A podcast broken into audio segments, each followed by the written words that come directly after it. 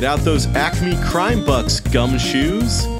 It's Nescapades, a chronological journey through the North American Super Nintendo library with a few pit stops along the way. We play them briefly, we judge them harshly, we rank them. That is pretty much all you need to know. I'm Steampunk Link. I'm Emmy Zero. And uh, we got two games for you as we're getting ready to wind down the month of uh, June. We still in June? We're still in June. I feel like we've been in June forever. But yes, right now we're still there. We're nearly done with it. Uh, we got two games here, and then next episode we'll be covering the final two games from June. So uh, look forward to it. Uh, what, what do we got? What do we got today? Uh, we've got uh, Where in the World is Carmen Sandiego, a, a franchise that is very near and dear to my heart. This particular game, not so much, but we will talk about it. And then we've got Wolfchild, which is a game I don't think I'd even heard Nope. of before we uh, started doing this show. And uh, those were better times before I knew about this game. We'll we'll get to Wolfchild. Uh, it's it's coming. That, that wolf is is on his way here. His big shoulder pads and his projectile attacks that you really need but don't always have. Uh, we'll get to that though. So uh, where where shall we start here? Uh, with Carmen Sandiego? Yeah, let's go ahead and start with Carmen Sandiego. Where is she? Uh, somewhere in the world, we gotta find her. She stole some stuff.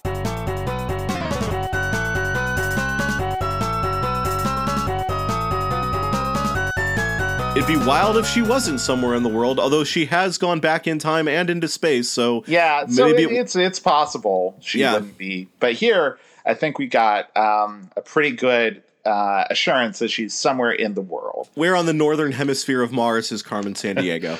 right? Yeah. oh no, she stole the face. uh, remember Face on Mars? Oh, yeah, that was yeah. a thing for a while. Yeah. Anyway, we're not talking about Mars. We're talking about Carmen Sandiego. And actually, we've talked about Carmen Sandiego and the company that uh, created the franchise, Broderbund, a while back on over a couple of episodes, I believe. No, we didn't even do it that long ago. That's the wild thing. Yeah. Yeah, we, we don't need to go into a whole lot of detail because you can go back to a fairly recent episode of this show and hear us talking about uh, the history of the Carmen Sandiego franchise and Broderbund. Yeah, so uh, I don't know how much I went into it, but I will say that uh, Carmen Sandiego is a franchise that I uh, like very much. I was a huge fan of the PBS show. I do think I talked about my Halloween costume back in that episode. You did, yes. Um, I remember that. Very big fan of rockapella and seeded my love of acapella music that would uh, stay with me all throughout my life. So it, it brings me no pleasure to tell you that I did not care for this particular version of Where in the World is Carmen Sandiego. Yeah, um, I didn't really either. So uh, if you if you are, are a little rusty or you just didn't listen to that other episode, What are you doing? Go back and listen to it now, right now. uh, yeah, just stop this one, go back, find it in the archive. No, um, but uh, the the Carmen Sandiego game format here is pretty much the same as it was for Where in Time is Carmen Sandiego, which we talked about before. This is a uh, kind of a a uh, I don't know what you'd call this kind kind of a, a point and click ish game that's designed to teach you history. Not even a point and click, because this game would have come out before that was really much of a thing. Because th- this is, like, we'll just say straight up based on the 1995 original Carmen Sandiego game. 1985. 85, yeah, sorry, yeah, 85 uh, Carmen Sandiego game. So this is an old game made for like DOS computers, and uh, this is the version they decided to bring out. Even though I think a newer, updated version came out for other computer systems in 1992. you are an agent for uh, uh, I guess I guess it's it's Interpol in this. Is that right? Oh yeah, I guess they do mention Interpol. In most Carmen games, you're working for a uh, an, an independent international organization called Acme. Uh, I, I can't remember if they actually mention Acme in this particular game, but yeah, you whatever the case, you are a detective, and Carmen and her uh, roster of thieves, known as the organization Vile, are going around the world stealing things, and it's up to you to talk to people in the places where they go to get information not only about where the crook might have gone, but the identity of said crook, and follow them around the world until you catch them, hopefully with a warrant. And uh, you just kind of keep doing that until you catch Carmen herself, and that's pretty much how these games go. Yeah, and this is this is really the most stripped down, simple version of that uh, because this is this is a, a, fairly unembellished port of the original Carmen Sandiego game, um, and it's very strange to me that they they brought this out on the Super Nintendo only like a month or two after the much more uh, much more fleshed out where in time is Carmen Sandiego. Um, I don't really get it. I don't really get why you would do that other than just to capitalize on the popularity of the uh, the PBS TV show, uh, which of course is called "Where in the World is Carmen Sandiego." Um, that's the only real reason I can see why you would do this version of the game instead of one of the other ones.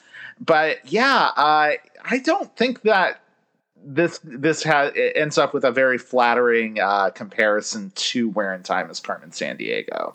No, not at all. I, I think when uh, in in a world where Where in Time is Carmen Sandiego got a pretty decent port on the Super NES, this game just shows its age all the more. And the other thing about this that's really disappointing is, uh, like you said, this would have almost certainly come out because they were trying to popul- uh, um, capitalize on the popularity of the PBS show but if you were a fan of the PBS show, like I was, you'd see nothing here recognizable except for Carmen herself. There was really nothing uh, much to tie this to that game show other than just you know the basic mechanics of how the game works and Carmen Sandiego. Yeah, and it really does make me wonder, like why didn't they just try to make either a new version of Carmen Sandiego for consoles that maybe embellished a little bit more, maybe had, you know, like a version of uh, Lynn Thigpen as the chief to talk to you, or recognizable crooks from the PBS game show? I know they probably would have needed to license those characters from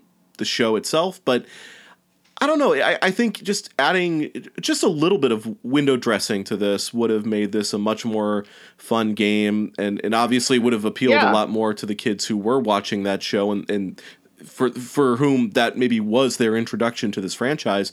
But more than that, I feel like either this game just is too bereft of content to really work or was really poorly programmed because when I was playing this game just to test it out, um, I ran into so many scenarios in which I would be at a location and I would talk to two different people in that city and they would both give me the exact same clue about where to go next. The the point of the Carmen Sandiego games is is to be a fun way to learn stuff about about, you know, different countries and geography and and things like that.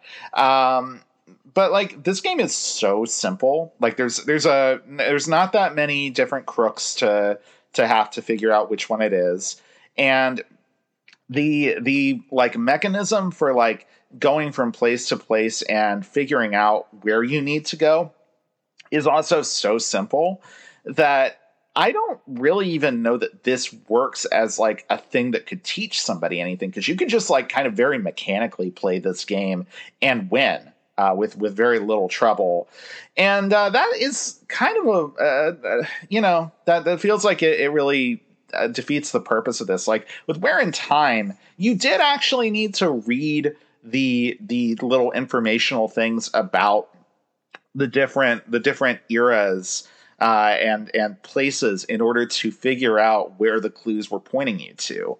Uh, that is basically unnecessary here. Um, so yeah, I don't know, and also really like I missed a lot of the the kind of little fun bits of business that you could do in Where in Time. Like Where in Time had had a, a whole thing that was completely inessential that we talked about where you could go to the like break room in the agency and order a cup of coffee from the machine and there would be a little randomized animation of the coffee cup filling up or maybe like falling over and uh, the coffee just kind of dribbling out onto onto the the floor and, and whatnot. And like it didn't do anything but it did make it feel like there was more going on in this game and and a little more to this world than just the the mechanical bare mechanical stuff you do to play the game. And you know i i realize this is an earlier game in the series uh, but like i do miss that stuff. I think it really does meaningfully add to the game. And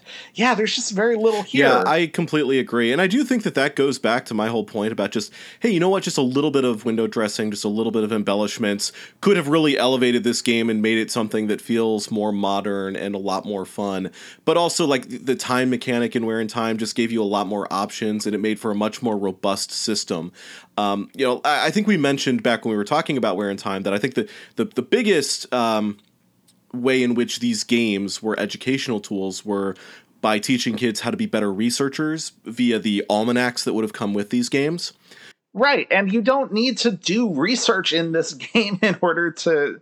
It's like, oh, this person mentioned that uh, the criminal was was trying to to change out their money for rubles. I guess that means I've got to go to Russia. So many of the clues just revolved around like, oh, they had this flag on them, like which is a of all like kind of weird. Like, why would they just be like like slapping flags on vehicles that like telling people where they're going next that's a strange thing to do it's also just yeah such a simple surface level kind of thing to research that yeah, I, I think it makes this game a much poorer tool than Where in Time was. Uh, this game is really just dwarfed by Where in Time is Carmen Sandiego on the Super Nintendo in every conceivable way.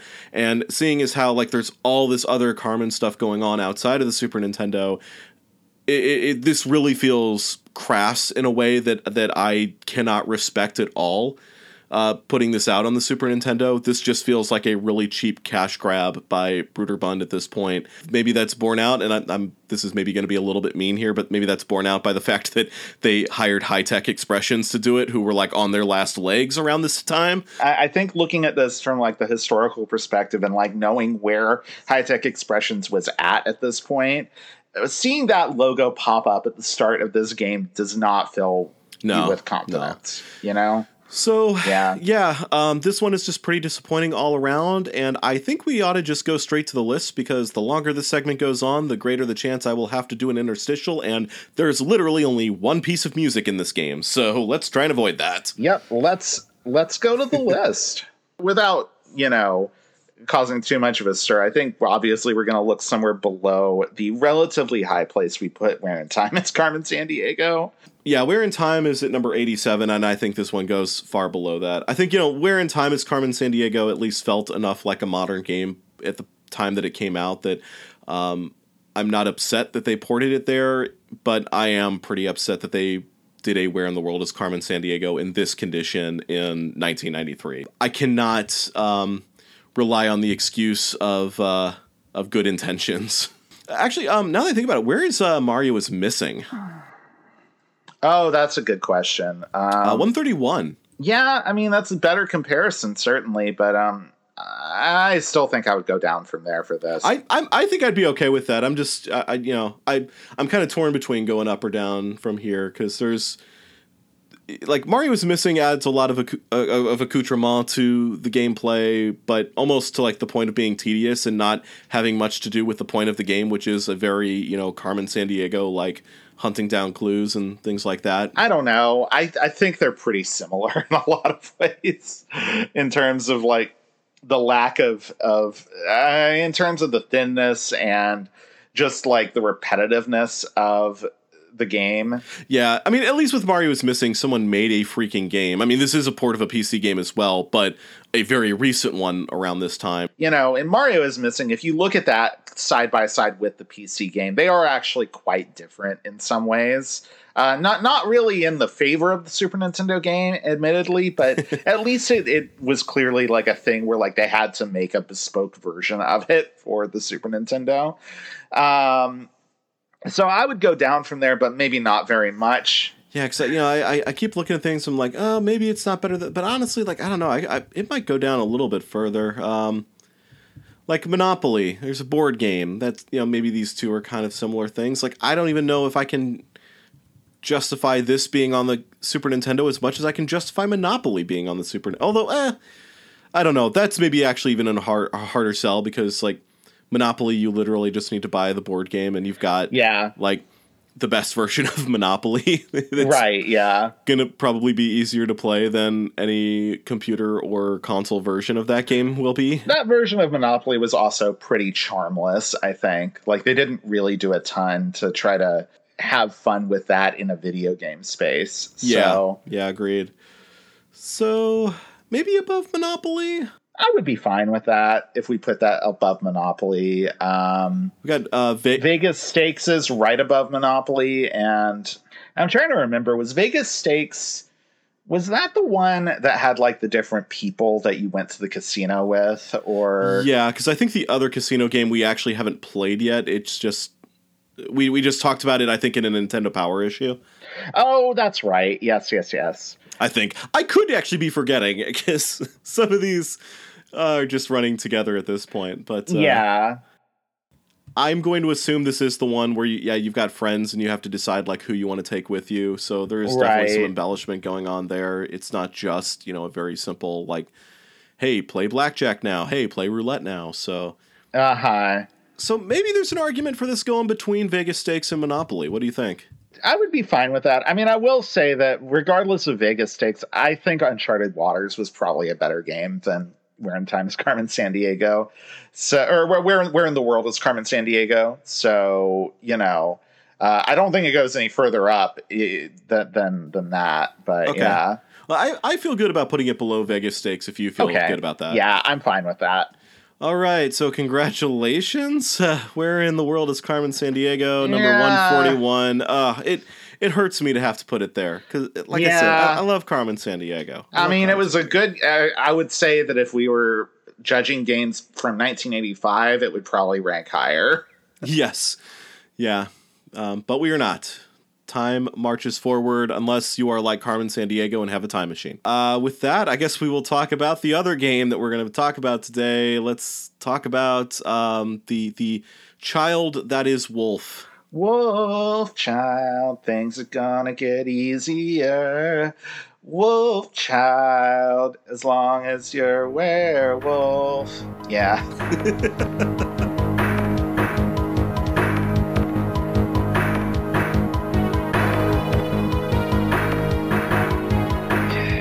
yeah, it's it's Wolf Child. Um, It's Wolf. talking about Yeah. yeah, that, that's one word, right? Wolf Child. I can't remember if I'm spacing it or if my spell check is spacing it or I, I don't know. I, I can't remember. I'm it's probably one word. But uh, anyway, it's it was made by um, Core Design. I cannot remember if we've talked about Core Design, if we discussed them back when we talked about Chuck Rock in episode 35. So just in case I haven't talked about them, I will give uh, a really quick overview of them right here because I don't think we're going to be talking about any more games from Core Design uh, on the Super Nintendo. So we got to do it now.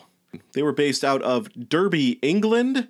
They were founded in 1988 by Jeremy Heath Smith, along with some former employees from Gremlin Graphics. They released their first games in 1989, which include Switchblade, Saint and Greavesy, which was some kind of sports trivia game, and platformer Rick Dangerous, which is actually credited as their first game.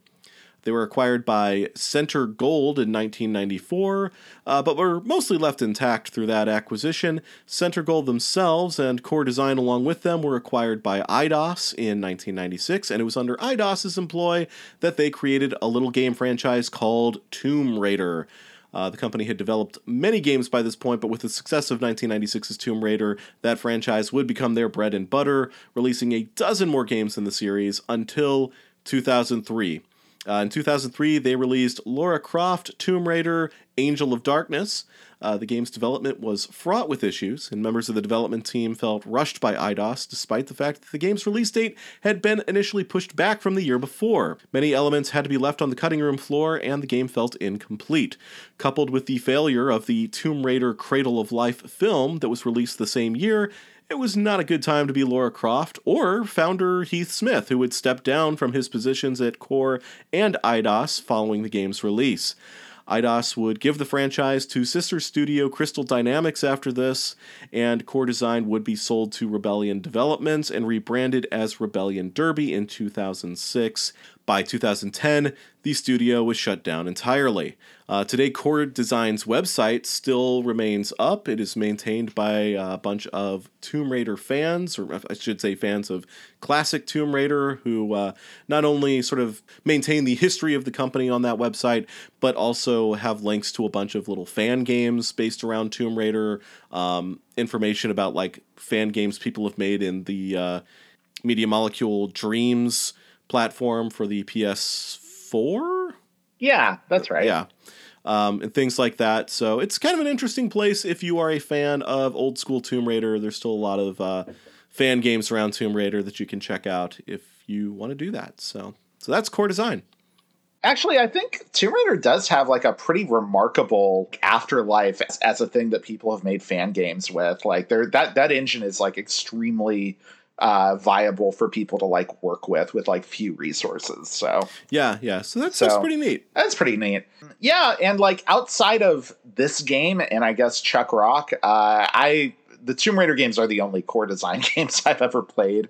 So uh, I don't really have anything else I can even like say about about them or like their their you know uh, proficiency as a game maker in at this at this time. But um, they they sure did make Wolfchild though. They sure did make Wolfchild, and yeah, it, it's funny when I was going through their gamography on Moby Games, I was trying to see, you know, like okay, do they have any other really big tentpole franchises that they worked on? But really, like it's it's a lot of kind of one and done sort of games like like Wolfchild. Yeah, until Tomb Raider, and then it's all Tomb Raider until the end of the studio.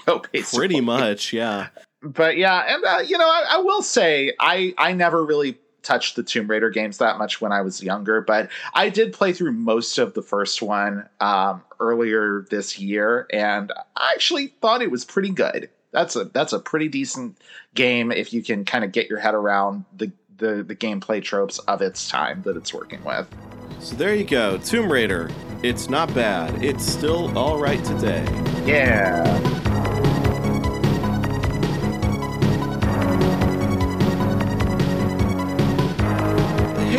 Not as okay today, though, is uh, Wolfchild. This... No, yeah. So th- this game has some kind of weird plot that isn't really surfaced, at least not in this no. version of the game. That no. I'm assuming you'd have had to read the instruction manual to know. I would assume so. Um, I did look at some footage from the Amiga version of this game, which was was the original version of this, and everything else is, is ports of it, uh, which does have a really lengthy animated intro that I think was so big that it, it appears to have been on a separate disc from the game itself.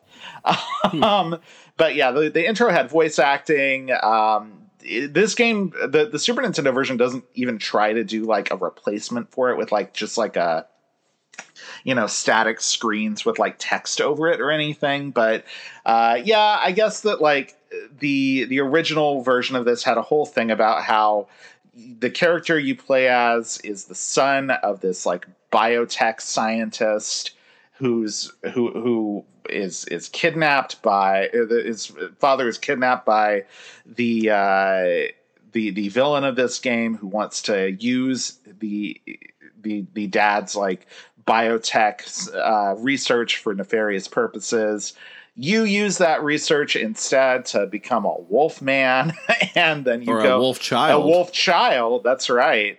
Uh, and then you, to, to go and, and rescue your dad. So that's the plot of this game. Um, i don't really think that helps this game be more explicable at all. No not even a little. So i mean this is a pretty basic you know run and jump and punch and occasionally gun kind of platformer. Um, graphics are pretty good. Music's pretty good. Yeah. You know, um, it plays all right. Uh, so you, when you open up in the first level, there's some dudes shooting at you, which inexplicably fly off the screen when you punch them. Well, I think the thing there is you're on a ship, right? Oh, uh, you're you're on like you're on an air. The first level is on you're on an airship. So whenever you punch these guys, it's like they get like you know swept up by like the the the wind on the ship and thrown off of it. Oh, that's what was supposed to be happening. Okay. Yeah, that's what's going on there. I, that, that does not happen in any of the other levels because you're on the ground for those. But yeah, I think that's what's going on in the first level. Okay. Which weird, kind of a weird way to start the game, honestly. Yeah, but, yeah. I, I couldn't figure out what was supposed to be happening there because they, they they move back a little bit first and then they just kind of fly off in the other direction. So it, Yeah, it looks yeah, very right. weird. If that's what they were going for, they I, I appreciate that they tried, but I don't think they got they nailed the effect. I think it's like they're losing their footing and then getting swept off the ship, basically. Okay, all right, fair enough. But yeah. then. Yeah. um, but anyway, but my biggest problem with this game, well, actually, I've got several big problems with this game, but the biggest problem with this game is that they basically designed a run and gun platformer in which you mostly do not get a gun. Um, you get a you get a projectile weapon when you turn into your wolf form, but uh, you don't keep that wolf form for very long because I, I think like you have to have full health or something like that to use it. And once you have less than that, you're just back to your human form who can only punch. And this game is nigh on impossible in places when you can't fire a projectile. Yeah, that's true. Like, there's a lot that's been designed around this projectile ability. Basically, you you know you start off uh, the the game as as like the human form of this guy. He looks like a heavy metal dude, uh, and then yeah, pretty soon into the first level, you collect a power up that turns you into the werewolf form, and it yeah, you you you can shoot out like one of actually several different kinds of projectiles have like different different like arcs and like spread patterns and stuff.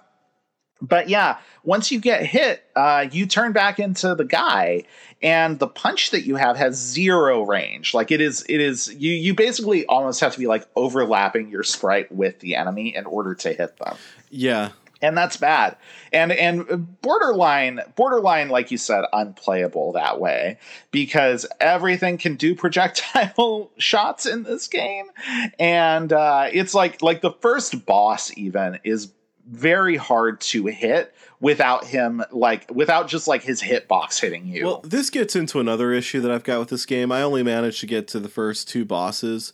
Um, the bosses are actually very exploitable if you know what to do. Like if you just go into the oh yeah super exploitable yeah yeah bottom right corner for the first one and just jump up at certain times to punch him, he's actually really easy to take out. But like, it's not fun. It's just tedious. it's really tedious yeah and like that's kind of true for like a lot of the level design in this honestly like it's not bad like it's not like unclear but it is so rote that yeah uh not really fun to like do the things you have to do to progress Yeah, and then there will be times where like you're you're moving through levels and things will come at you without warning. Like I went to some weird bug level where sometimes bugs just fall out of the ceiling like when you're directly underneath. There's no warning that they do that. Like they don't do it until you're directly under them, so there's not a lot you can do about it.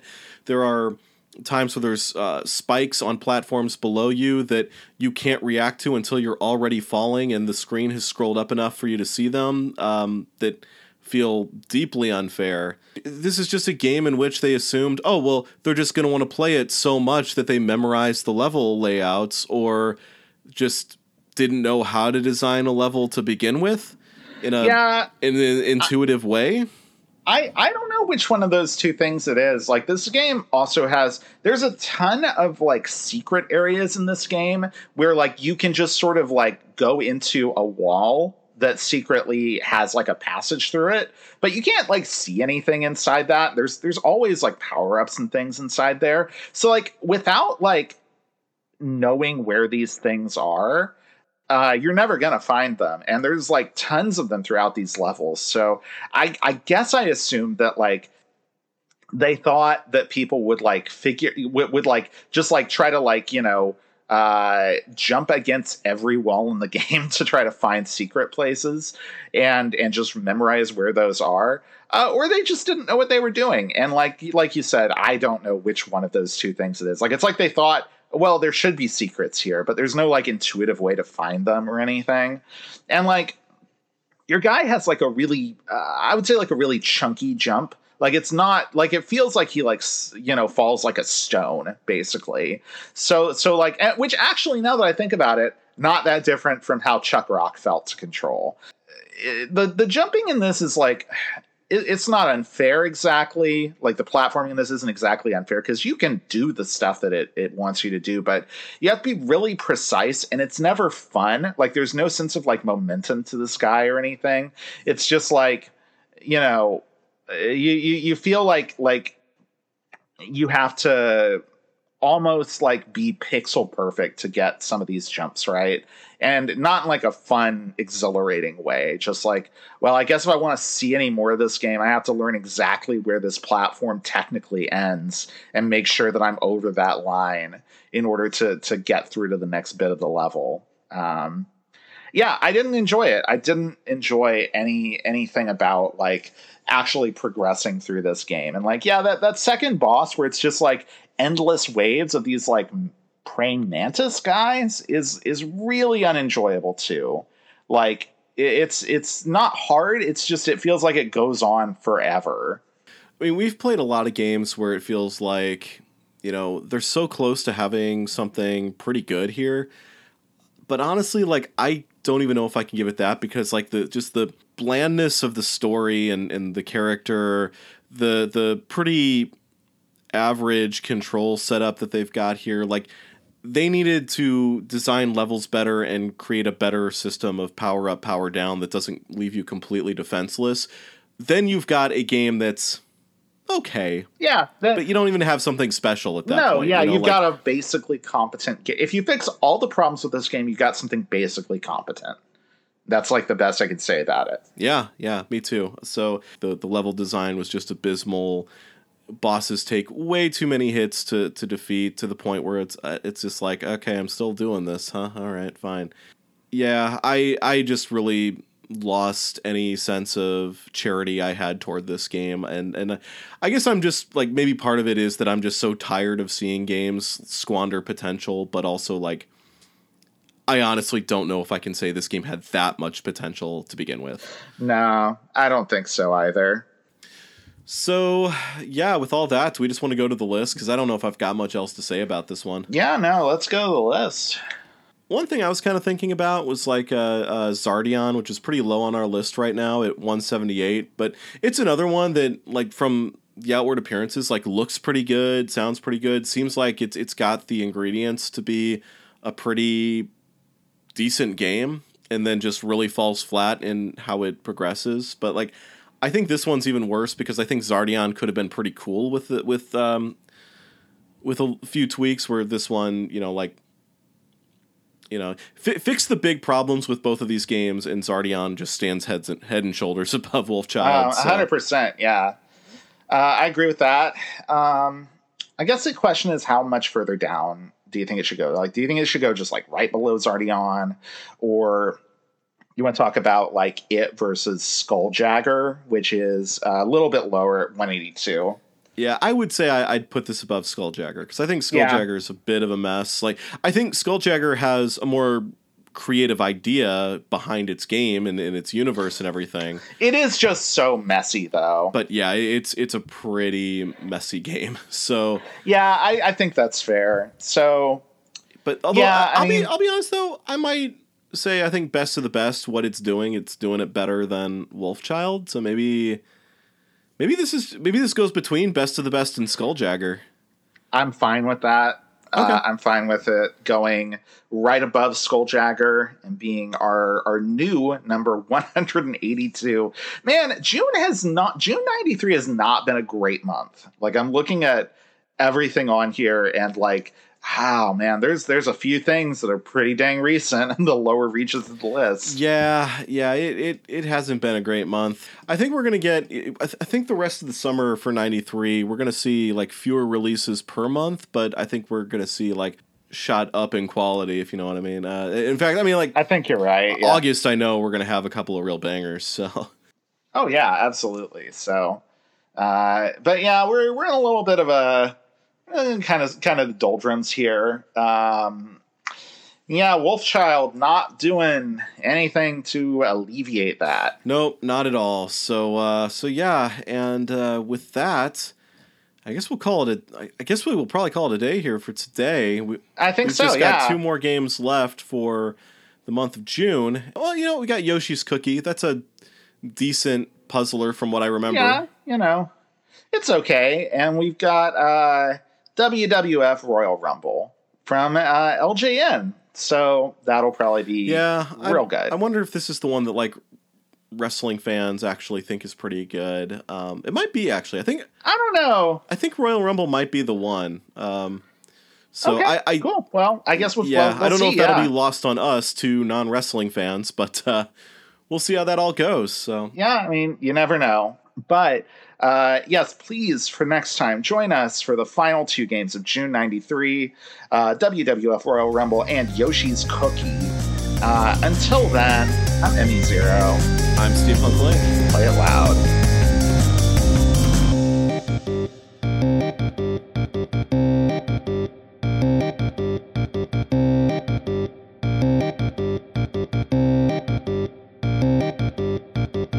Our intro outro song is How Now Brown Cow by TeknoAXE, who very generously offers a ton of great music for free and royalty free at technoaxe.com. That's T E K N O A X E dot com.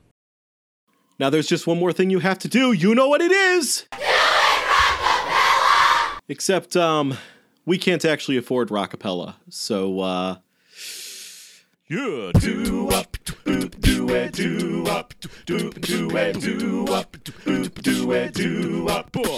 Well, she speaks around the world from Kiev to Carolina. She's a sticky-fingered filcher from Berlin down to Belize. She'll take you for a ride on a slow boat to China. Tell me where in the world is Carmen Sandiego. steal their soul in South Korea. Make Antarctica triangle from the Red Sea to Greenland.